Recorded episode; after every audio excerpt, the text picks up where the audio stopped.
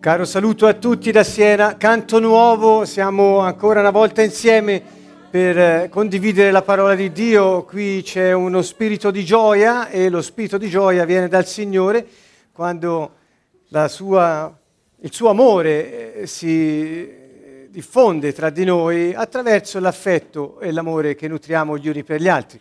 Noi qui ci siamo scambiati un gesto di affetto, di amore, un abbraccio, è un po' un nostro... Eh, nostro modo di salutarci. Eh, Paolo si chiamava il bacio santo, ecco noi ci abbracciamo, eh, ci vogliamo bene nel nome del Signore. Bene, invitiamo anche tutti gli altri che sono all'ascolto a farlo eh, perché fa bene. Ci sono molte persone che vanno in giro regalando abbracci, sapete, eh, è una, una cosa che è venuta un po' di moda in questo continente da un po' di tempo e grazie a Dio la gente si scambia abbracci. Bene, allora entriamo un po' dopo questa santa preghiera che abbiamo fatto, eh, entriamo nel, nel, tema di stasera che conclude un po', prosegue e completa eh, quello dell'ultima volta sulla simbiosi. Ne parlo soltanto per completare l'argomento, ma come vedete dal titolo la battaglia nella mente, siamo nell'ambito di questa serie all'interno degli insegnamenti sul regno di Dio e trattiamo della Bibbia, la mente e la relazione con Dio. Questo è il tema generale. Dunque, eh, la volta scorsa abbiamo parlato della simbiosi. Abbiamo parlato di molte cose in queste passate sessioni, invito tutti ad andare a vederle perché abbiamo parlato di sistemi di riferimento, di modalità di pensiero, di atteggiamenti, delle motivazioni, di intenzioni, abbiamo parlato anche di eh, ricatti emotivi soprattutto, ecco, tante cose che ci hanno portato in un viaggio attraverso questo campo di battaglia che è la nostra mente per comprendere che Dio vuole che noi distruggiamo le fortezze che il maligno ha costruito nella nostra mente, ma anche che assoggettiamo i nostri pensieri alle, alla, alla, al Signore Gesù. Dunque abbiamo detto molte volte non basta distruggere le fortezze della mente, ma occorre anche sottomettersi alla signoria del Messia, di Gesù. Questo abbiamo spiegato attraverso anche quel processo, è uno dei modi in cui si, si può eh, così vedere questa rieducazione della nostra mente a pensare come pensa Dio, attraverso anche quella rigenitorizzazione, in inglese è più facile, self-reparenting si chiama, ecco, è un modo ottimo anche per spiegarlo in modo logico, concreto, perché le persone sappiano che è possibile attingere da Dio attraverso la sua parola ai suoi valori poiché se noi non partiamo dai valori, anche le nostre motivazioni saranno in base ad altri valori. Il sistema di riferimento è fondamentale per il cambiamento della mente. Molte persone vanno in giro dicendo cambiate mentalità, cambiate mentalità, ma tanti si domandano come. È bene che lo diciamo, lo diceva anche Gesù, cambiate mentalità, ma come? Prima di tutto diventando consapevoli delle dinamiche che noi eh, poniamo in essere e decidiamo di eh, attingere a quei valori di Dio che sono la base, il fondamento delle nostre motivazioni e dei nostri pensieri. Dunque, eh, questo è un piccolo riassunto, qualcosa che riguarda quello che abbiamo visto nelle passate volte. La simbiosi. Ricorderete, guardate il titolo qui, la, la tua personale relazione con Dio eh, inizia con questa domanda, è simbiotica? Ecco, questa domanda è piuttosto impegnativa, non, sono, sono, due parole, è simbiotica, punto interrogativo, è impegnativa. Perché il, l'atteggiamento simbiotico, non parlo di simbiosi realizzata eh, ad ogni costo, ma l'atteggiamento simbiotico delle persone, e cioè a cercare negli altri il completamento di loro stessi, svalutando se stessi per la parte che resta passiva e gli altri per la parte che non deve diventare attiva, altrimenti non funziona, ecco, l'atteggiamento simbiotico è tipico un po' di tutti, più o meno ci caschiamo un po' tutti. Quindi questa domanda è molto importante e anche impegnativa, ripeto. Simbiosi, do la definizione, eh, che detti la volta scorsa, quando due o più persone si comportano come se insieme formassero una persona intera. Quello che mi preme eh, di nuovo puntualizzare è che se io penso che soltanto attraverso un tu posso essere un io completo, significa che non solo considero me stesso a metà, ma che anche considero l'altro a metà, poiché se l'altro fosse intero saremmo uno e mezzo. Mi torna? Ecco. Allora questo che vuol dire? Che abbiamo un atteggiamento svalutante non solo nei nostri confronti, ma anche nei confronti degli altri. Solo attraverso la svalutazione di noi stessi e degli altri possiamo, in questo atteggiamento simbiotico, eh, instaurare una relazione basata sulla eh, svalutazione. Dunque la domanda è importante, dico perché la nostra relazione con Dio è simbiotica, e cioè quando noi ci relazioniamo con Dio, pensiamo che noi non valiamo in qualche parte, ci mettiamo nella relazione con Dio aspettandoci che Lui faccia tutto al posto nostro, Oppure abbiamo una relazione con Dio dove Lui è Dio con noi e insieme a noi vive la sua vita per realizzare il suo piano sulla terra? sono due posizioni completamente diverse, già la volta scorsa l'abbiamo visto. Ecco, riflettiamoci sopra. Ripeto, questi nostri sono contributi, spunti di riflessione che eh, spero portino le persone a cercare di capirne di più. E la curiosità porti poi a scoprire eh, tante cose nuove. La seconda domanda che vi faccio è, noti i tuoi comportamenti passivi nella relazione con Dio? Parlavamo prima uh, con, con, un amico, uh, appunto, dove si rammentava che nella relazione con Dio poi noi siamo chiamati ad agire, non è che siamo chiamati soltanto a rimanere, anzi per niente, a rimanere passivi. Dio cerca di vivere la sua vita con noi, mentre noi viviamo. Ecco, rimanere passivi e aspettare che Dio muova tutto richiama qualcosa che la volta scorsa abbiamo chiamato un po' con un alone religioso. Ecco, però vorrei spiegarlo di nuovo, cioè quel, quel, quel sistema psicologico dell'uomo che cerca di adattarsi alle circostanze. Siccome la realtà è troppo più potente di me, io resto passivo e aspetto che un Dio da qualche parte intervenga a mio favore e faccia tutto lui. Questo non è una relazione. E, e, e, Gesù è venuto a riportare una relazione con il Padre. Invece con questo atteggiamento passivo e tendenzialmente simbiotico, noi ci rendiamo eh, inoperosi, del tutto passivi e fermi nella nostra vita perché diamo potere al mondo, potere alle circostanze, potere al diavolo, potere a tutto quello che può essere apparentemente insormontabile. Gesù ha detto, voi potete spostare le montagne. E quante volte abbiamo letto nella parola di Dio che la fede senza l'azione è inutile. Giacomo ha scritto molto su questo, insomma, quindi se noi abbiamo fiducia, fede, fiducia, fiducia in Gesù, ma rimaniamo passivi, eh, questo non, non produce l'effetto per cui la fiducia ci è data. E quindi vedete, resta zoppa, resta incapace la fiducia di produrre quell'effetto, che è realizzare il piano di Dio sulla terra.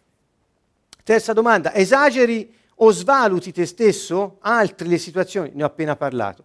Tutte le volte che noi diamo potere ad altri o a situazioni esterne a noi, eh, più che a noi, quando cediamo il nostro potere, per esempio, quando cediamo nostre, l'opinione su noi stessi, cediamo agli altri il potere di averla al posto nostro e decidiamo di avere su di noi l'opinione che hanno gli altri, stiamo dando loro il potere di determinare chi siamo. E questo cap- capiamo bene che è un sistema super svalutante e totalmente dipendente.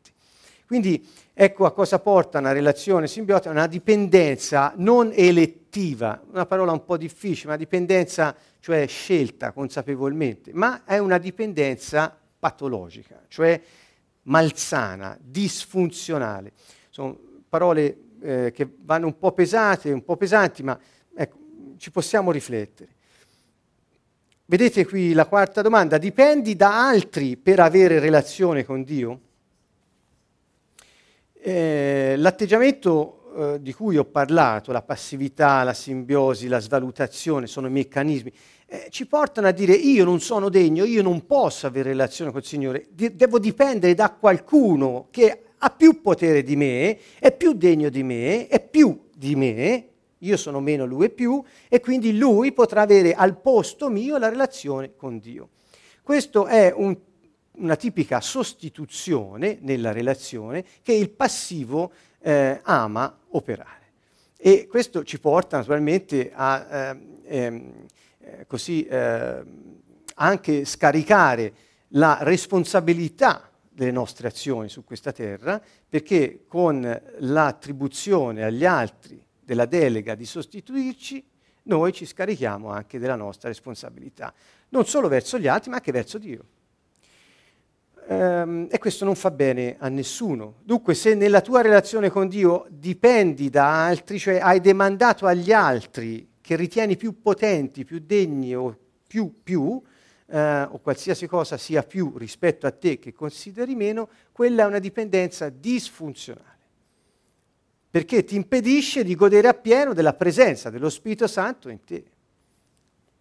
Ancora un'altra domanda. Hai delegato a qualcuno, eccola qui, a sostituirti nella relazione con Dio? È la stessa cosa.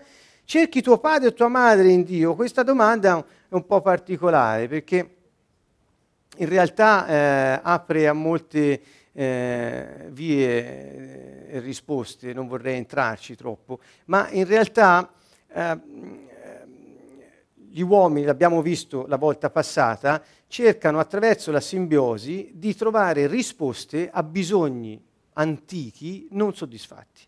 E quindi ricercano negli altri quel rapporto simbiotico primario che li ha lasciati insoddisfatti allora. È un po' difficile eh, ma forse si riesce a capirsi. Allora, eh, se io cerco da grande di avere la soddisfazione di alcuni bisogni che da piccolo sono rimasti insoddisfatti, cerco tendenzialmente, come ci dicono alcuni studiosi di psicologia, di ricreare quelle relazioni di allora. E allora avevo relazione col padre e la madre per poter avere soddisfatti quei bisogni. Oggi cercherò quelle stesse persone negli altri e anche in Dio. E questo mi porta a falsare la relazione, perché non considero Dio per essere Dio, ma lo considero come un'immagine proiettata di quelli che erano i miei genitori, che mi hanno lasciato insoddisfatto allora. Quindi questo è un atteggiamento che se lo conosciamo e lo troviamo in noi può in qualche modo aiutarci a uscire da trappole eh, cerchi di soddisfare i bisogni antichi non soddisfatti, anche questo abbiamo già un po' risposto. Ecco, queste domande le troverete nella slide che resta, vedetele un po' e, e è utile trovare risposte.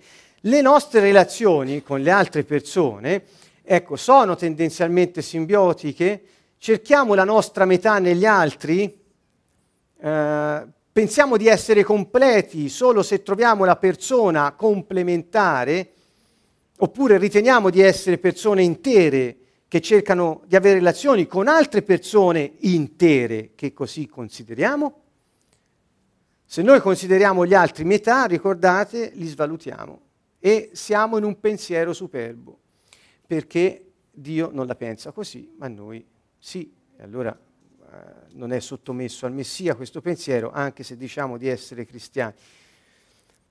Siamo convinti che gli altri ci completano, anche questa è una domanda importante, eh, oppure noti ripetuti comportamenti, meccanismi e processi simbiotici nella tua vita. Domanda aperta eh, che eh, insomma, ci può, ci può eh, portare nel, nel profondo. Eh, quindi tutti noi possiamo riflettere su queste cose. Bene, voglio andare eh, avanti mh, e vedere queste tre parole, superbia, egoismo e manipolazione. Da quello che abbiamo detto in queste ultime volte emerge questo, che il male dell'uomo, la superbia e l'egoismo sono, tutti riconosceremo che sono i due mali principali. La superbia è essenzialmente il peccato, è quello che ci porta a voler eh, fare da soli perché ci consideriamo a più di Dio e quindi a più degli altri. La superbia deriva dalla svalutazione e dalla giustificazione. Quindi eh, andate a rivedere anche le slide delle volte passate e troverete spiegazioni su questo. Brevemente diciamo che tutte le volte che io la penso diversamente da come la pensa Dio, anche se io mi svaluto, sono superbo. Per esempio, prima Fabrizio, pregando, ci ha invitati a dirci gli uni gli altri sei prezioso. Perché in Isaia 43, da 1 a 5, Dio parla di questa, del gioiello che ha tra le mani, che è l'uomo, e dice sei degno di stima, sei prezioso, io ti amo. Ecco, queste tre frasi, se fossero scolpite nella nostra mente, ci porterebbero a capire quando è che siamo superbi, tra le altre cose. Allora, sei prezioso. Tutte le volte che non ti consideri prezioso, la pensi diversamente da Dio. Sei degno di stima, dice Dio. Quando ti ritieni indegno della stima di Dio, sta dicendo ti sei sbagliato, Signore, scusami, ma io valgo più di te. Uh, ecco, non so se arriviamo al, al, concetto della svalutazione. E la giustificazione serve, come abbiamo visto nel processo, come meccanismo simbio- della simbiosi, la giustificazione è ciò che ci rende capaci di sopportare la svalutazione e anzi di cercarla. Quindi la giustificazione personale, la giustizia personale e la svalutazione sono i due meccanismi che ci portano a vivere cercando la nostra metà negli altri. E questo ci porta ad esporci a quello che gli altri pensano di noi. Um, l'egoismo è questo motivazione, non è che qui voglio dare una definizione eh, di egoismo eh, al di sopra di tante altre, è soltanto un, un aspetto che io voglio eh, renderlo chiaro nell'ambito del discorso che stiamo facendo. Quindi in questo senso egoismo è la ricerca dei bisogni insoddisfatti attraverso la manipolazione. Dunque cercare di soddisfare i nostri bisogni insoddisfatti quando sono bisogni che derivano da quello che Dio pensa di noi, va bene. Ma quando noi cerchiamo di soddisfare i nostri bisogni che non derivano da quello che Dio pensa di noi, manipolando gli altri, eh, qui siamo nell'ambito dell'egoismo. Qui si arriva a un punto di motivazione che è quello che ci porta a giustificare ogni nostra pretesa. Quando noi abbiamo relazioni con gli altri e siamo in difesa, o abbiamo pretese o offendiamo attaccando per evitare di essere attaccati, noi siamo in una fase di egoismo perché quello spirito che non è santo di sopravvivenza, inteso in senso egoistico, ci porta a salvare la pelle nostra a danno di quella degli altri. È un istinto quasi animalesco che, che noi non siamo chiamati a vivere, non siamo chiamati a sopravvivere, ma a vivere. Dunque la nostra ansia di soddisfare bisogni frustrati attraverso la manipolazione degli altri è quello che nell'atteggiamento simbiotico viene messo in essere. Riflettete su questo e vedete se eh, in qualche modo attraverso giustificazioni o svalutazioni si manipolano gli altri o le situazioni con la giustificazione ma io devo soddisfare un mio bisogno, che tendenzialmente potrebbe essere anche legittimo, ma siccome parte da una svalutazione ha bisogno di manipolazione per essere raggiunto. Eccola qui la terza parte, manipolazione di sé, degli altri e delle situazioni. La mente e la Bibbia, vado un po', un po più veloce perché mh, siamo già avanti con il tempo, eh, alcuni versi biblici soltanto per puntualizzare alcune cose che il Signore dice sulla nostra mente. Abbiamo capito che è un terreno di battaglia. Non è la battaglia della mente, cioè non è che la mente combatte, battaglia, è la battaglia nella mente. Eh, e Dio dice nel libro dei Proverbi, ne ho presi tre di versetti, vedete dal capitolo 16 e 19, All'uomo appartengono i progetti della mente, ma dal Signore viene la risposta. La mente dell'uomo pensa molto alla sua via, ma il Signore dirige i suoi passi. Molte sono le idee nella mente dell'uomo, ma solo il disegno del Signore resta saldo. Vedete, notate che c'è un primo rigo che riguarda la mente dell'uomo, poi c'è una virgola e il secondo rigo inizia tutto parlando di Dio con un ma. Ecco, quando noi vediamo queste cose nella Bibbia ci fanno riflettere, perché è una contrapposizione. Vedete, sono i progetti della mente, la mente ha una sua via e ha molte idee. La mente ha progetti, vie e idee, la mente dell'uomo. Ma se non sono quelle di Dio, niente ha risposta, niente ha guida e quindi non arrivi da nessuna parte e niente resta saldo. So se questa riflessione su questi tre versetti vi aiuta un po'. Dunque la nostra mente ha progetti, vie, cioè modi, e anche eh, idee, molte. Ma se non sono quelle di Dio, niente resta saldo, niente ha risposta e ancora niente è guidato verso il, il risultato. E qui rimaniamo insoddisfatti, rimaniamo senza risposta, rimaniamo frustrati, rimaniamo e poi ce la prendiamo anche con Dio magari. Eh, questo è esemplificativo, quanto Dio metta l'accento sulla mente, dice la mente è importante perché lì ci sono i progetti, lì le idee, lì le vie, ma eh, se non è come me, se non pensate come me, è un problema. Vedete, ancora Gesù poi ha diciamo, eh, messo proprio un sigillo su, queste, su questi concetti. Qui Gesù risponde ad uno che gli chiede sui comandamenti eh, qual è il comandamento, eh, eh, quali sono i comandamenti, e lui dice amerai il Signore Dio tuo con tutto il cuore, con tutta la tua anima e con tutta la tua mente. Ora torniamo un po' a quando si diceva che la gente pensa, le persone pensano di, di valere metà e eh, di dover trovare un altro, Gesù non ha detto amerai il Signore Dio tuo con metà cuore, con metà anima, con metà mente. E mi amerai del tutto quando troverai qualcuno che ti completa. Vedete, non ha detto questo. Questo è, è, è, è fondamentale. Cioè Dio ci chiede che tutta la nostra mente, tutta la nostra anima, tutto il nostro cuore sia per Lui. E quindi quando noi abbiamo pensieri che non sono per Lui, non vengono da Lui, non sono secondo la Sua parola, non lo stiamo amando con tutta la nostra mente, con tutti noi stessi. Efesini 4:3 e dovete consentire che il vostro spirito e la vostra mente continuino ad essere rinnovati. Vedete, il, rinnovamento non è solo dello spirito, ma il rinnovamento è anche della mente. Paolo parla tanto del rinnovamento della mente, lo vedremo più avanti.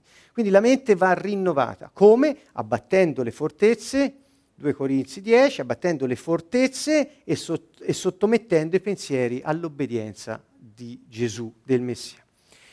Ancora, Ebrei 8:10. E questa è l'alleanza che io stipulerò con la casa di Israele dopo quei giorni, dice il Signore. Porrò le mie leggi dove? Nella loro mente, le imprimerò dove? Nei loro cuori. Sarò il loro Dio ed essi saranno il mio popolo.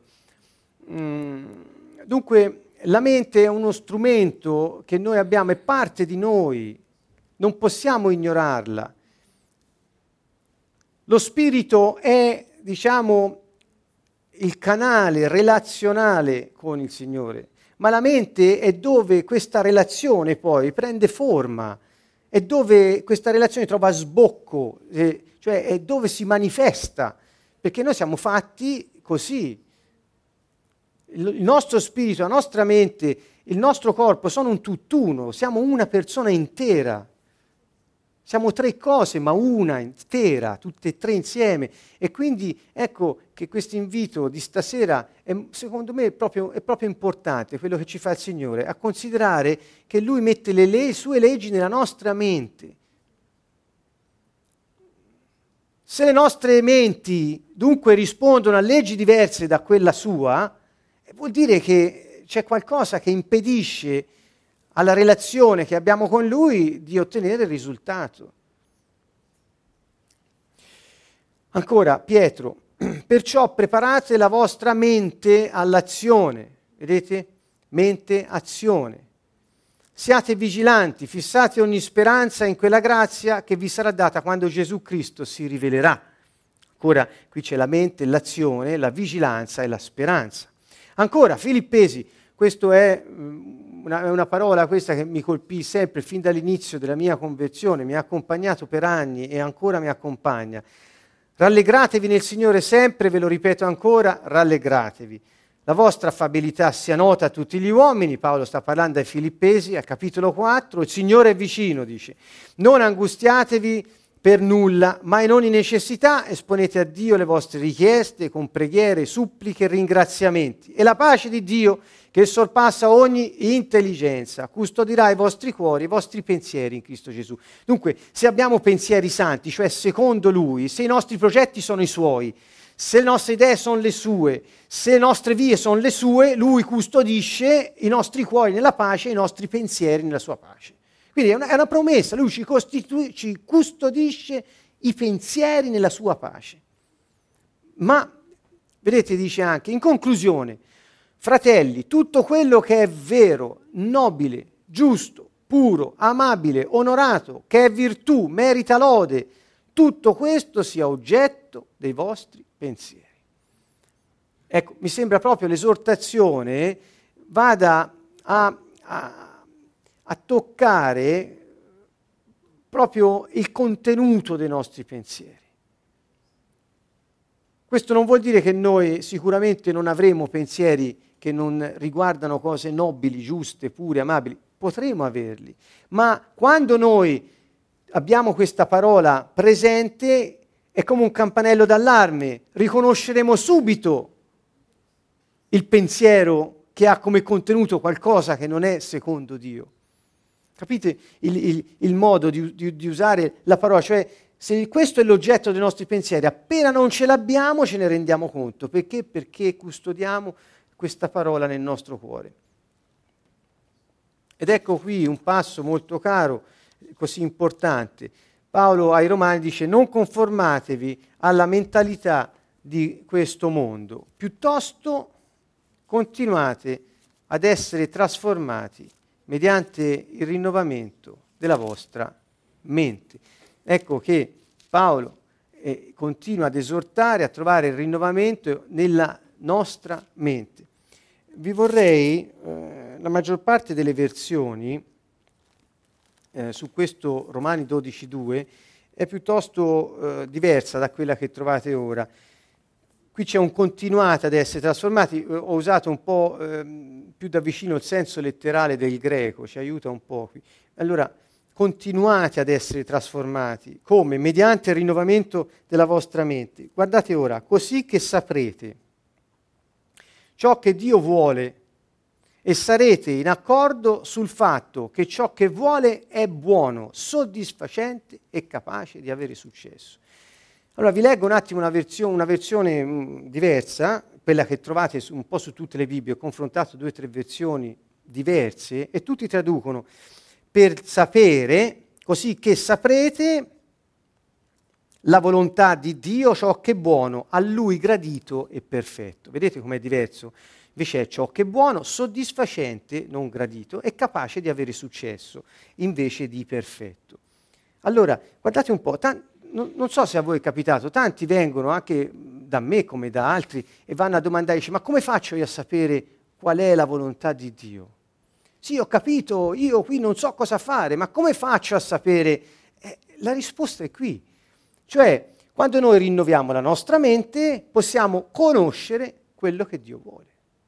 La risposta è molto semplice. Allora uno dice, come faccio a rinnovare la mente? Beh, eh, abbatti le fortezze e sottometti i pensieri a Cristo. Ma come faccio ad abbattere le fortezze? Cosa vuol dire? Allora conosci, sii consapevole delle dinamiche che ci sono nella tua mente, degli ostacoli e degli stratagemmi del nemico per confondere, dell'uso di tendenze simbiotiche ed altro che sono nostre debolezze e saprai, dopo esserne diventato consapevole, potrai uscirne. Ecco, dunque Guardate un po', se noi sappiamo ciò che Dio vuole, saremo in accordo, in accordo, cioè siamo d'accordo con Lui su cosa? Su ciò che è buono, soddisfacente e capace di avere successo.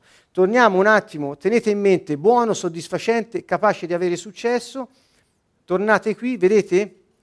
Dal Signore viene la risposta, il Signore è la nostra guida il suo disegno resta saldo, avrà successo. Guardate, sono, sono le stesse cose. Paolo riporta le stesse cose. Cioè, noi possiamo sapere, essere in accordo con lui per ciò che è buono, soddisfacente e capace di avere successo. Dunque, senza il rinnovamento della mente, oltre a quello dello spirito, come abbiamo trovato prima nella lettera agli Efesini, ve lo ripeto, Efesini 4, consentite che il vostro spirito e la vostra mente continuino ad essere rinnovati. Dunque, in conclusione, mi sembra sia l'ultima slide, e così concludo, 5 minuti, la superbia sta. La superbia è il peccato, lo ripeto, la superbia è il peccato. La superbia porta alla ribellione, la superbia ci fa alzare la testa oltre la no- nostra altezza. La superbia sta nell'avere un sistema di riferimento diverso da quello di Dio. Ricordate la sessione sul sistema di riferimento? Ecco, quando io penso di avere un sistema di riferimento, i valori e quindi motivazioni, intenzioni diverse da quelli di Dio, sono nella superbia. Quando prendo decisioni diverse dal volere di Dio, quando ho convinzioni, ricordate le prime sessioni sulle convinzioni, che sono formate attraverso sistemi ricatto di emozioni che ci portano a fortificare le convinzioni svalutative. Eh, queste convinzioni ci portano nella superbia, magari inconsapevolmente, ma ci arriviamo. O ancora nel progettare un piano di vita diverso da quello che Dio ha pensato.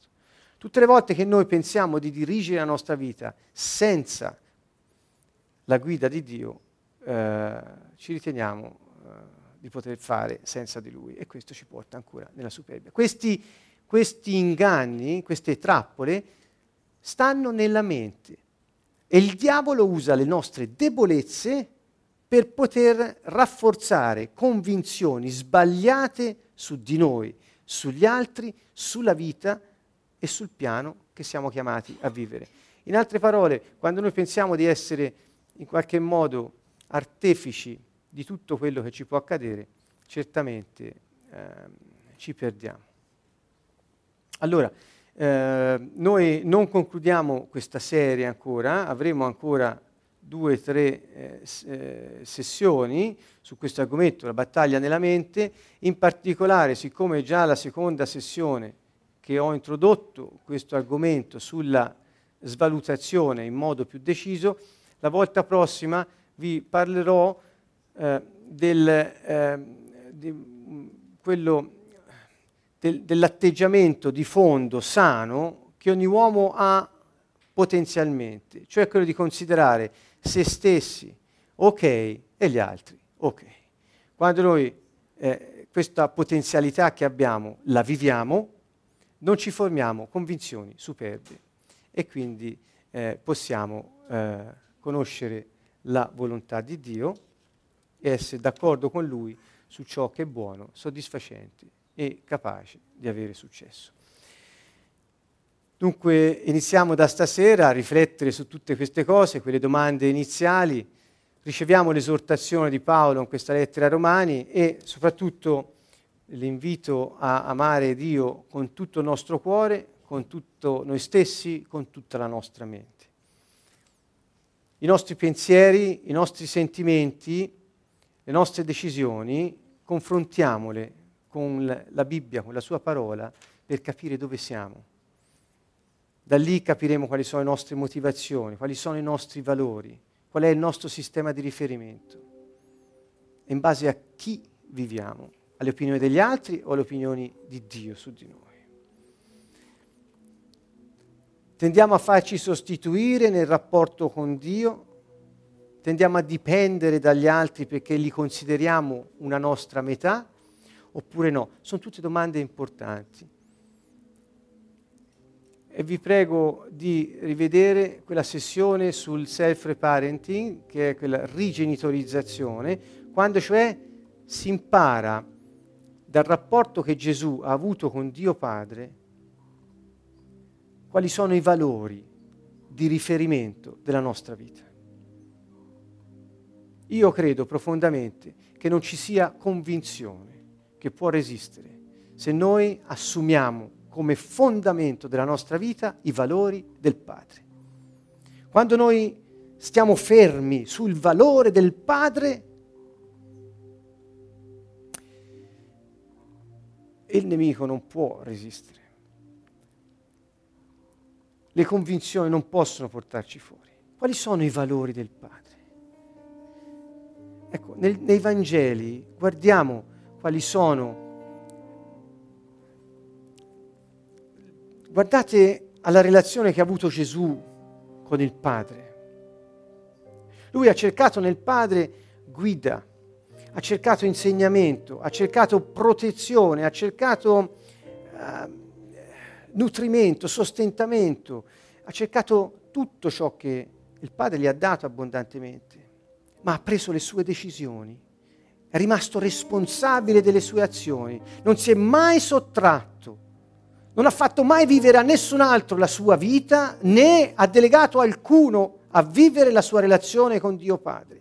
Gesù ha avuto carattere, la sua personalità era intera e, questo lo doveva al rapporto speciale che aveva con il Padre. E Dio Padre ci ha fatto dire per mezzo suo, tanto ha amato il mondo da dare il suo unico figlio perché il mondo si salvi attraverso di lui. Il valore che Dio ha dato agli uomini è immenso. È valsa la vita del suo unico figlio. Qual è dunque il valore che resta, il valore fondamentale sul quale possiamo stare saldi? Tanto ha amato il mondo, l'amore. Questo è il valore fondamentale sul quale Dio costruisce tutto. E Gesù ci lasciò dicendoci amatevi gli uni gli altri come io ho amato voi. Come possiamo amare Dio se non amiamo il fratello che vediamo? Ricordate questa esortazione di Giovanni nella sua lettera. E ancora, come posso amare gli altri se non li considero ok, se li considero mezzi? E come posso io pensare di poter amare se io non mi considero degno dell'amore di Dio? Come posso amare come Gesù ha amato se non ho lo stesso sistema di riferimento di Gesù? Com'è possibile? È impossibile. Amatevi gli uni gli altri come io vi ho amato. Per amare come lui ha amato occorre che abbiamo il suo sistema di riferimento, i suoi valori, le sue motivazioni, le sue aspirazioni, il suo carattere, la sua vita, il suo spirito. E questo l'ha fatto, ce l'ha dato. Ecco. Dunque questo nostro desiderio metta in moto in noi il desiderio di disfarci delle fortezze e di sottometterci alla signoria di Gesù Cristo.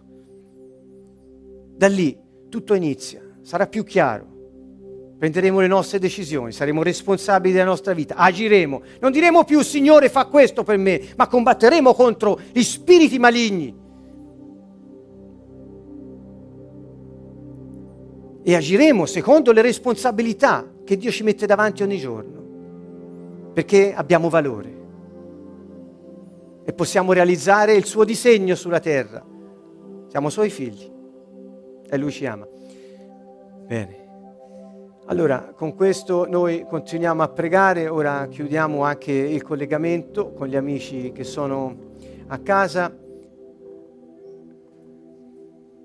pregate anche voi gli uni per gli altri perché inizi un procedimento di rinnovamento anche nella nostra mente, come noi faremo ora qui tutti insieme. Bene, ci vediamo mercoledì prossimo, vi salutiamo da Siena, canto nuovo, ancora insieme per parlare del regno di Dio.